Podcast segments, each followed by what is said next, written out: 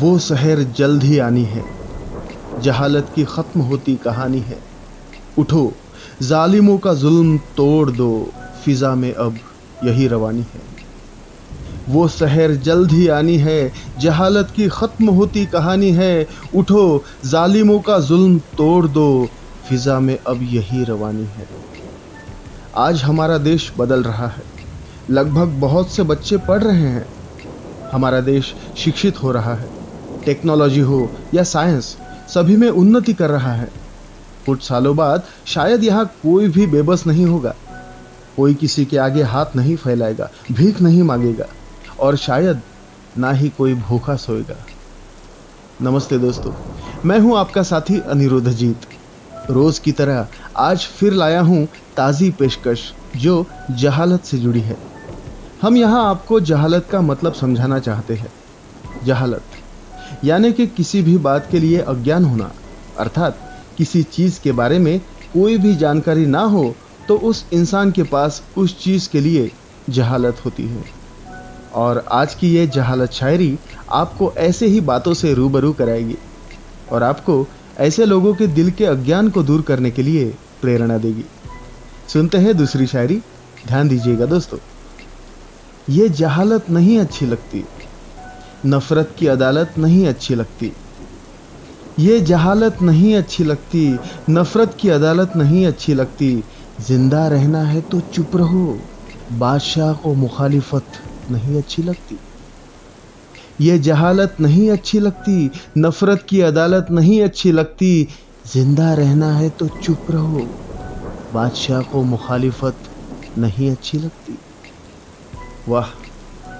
ये जो हमारे देश की हालत है ना, अज्ञानता है कहीं कहीं, जो बिल्कुल भी अच्छी नहीं लगती। ये नफ़रत जो लोगों की आँखों में एक दूसरे के लिए है, कहीं रास नहीं आती। छोड़ दो ना यार, माफ़ करो। किसी से नफ़रत करके खुद का दिल जला के क्या हासिल होगा? एक दूसरे की मदद करो, सहारा बनो। चुप रहकर कौन सा आपको 21 तोपों की सलामी मिलने वाली है? सोचिएगा ज़रूर, पर थोड़ी देर के बाद।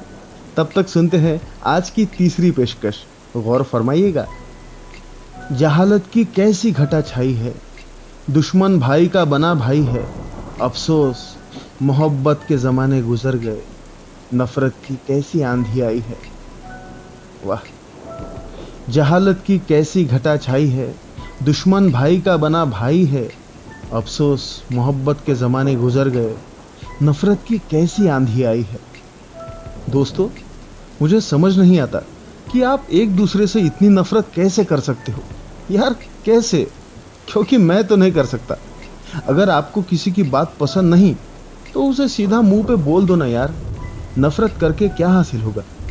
वो भी अपनों से ही। खून के रिश्तों से नफरत। यार, कैसे यार, कैसे कर सकते हो? कम बात करो, इतना गुस्सा हो तो। पर नफरत नहीं। दोस्तों उसने रिश्ते बड़े सोच समझ कर दिए हैं आपको। निभाना कैसे, ये आपके हाथों में है। क्योंकि इस कहानी का मुख्य किरदार आप है। बाकी बस पात्र है। तो आप अपना ख्याल रखिए, सावधानी बरखिए और साथ ही हमें नॉन स्टॉप सुनते रहिए, बिना किसी रुकावट के। अब आप हमें हर जगह सुन सकते हैं, जैसे tune in Saavn Stitcher Spotify Apple हर जगह। तो टेक केयर शुक्रिया बाय बाय दोस्तों जय हिंद।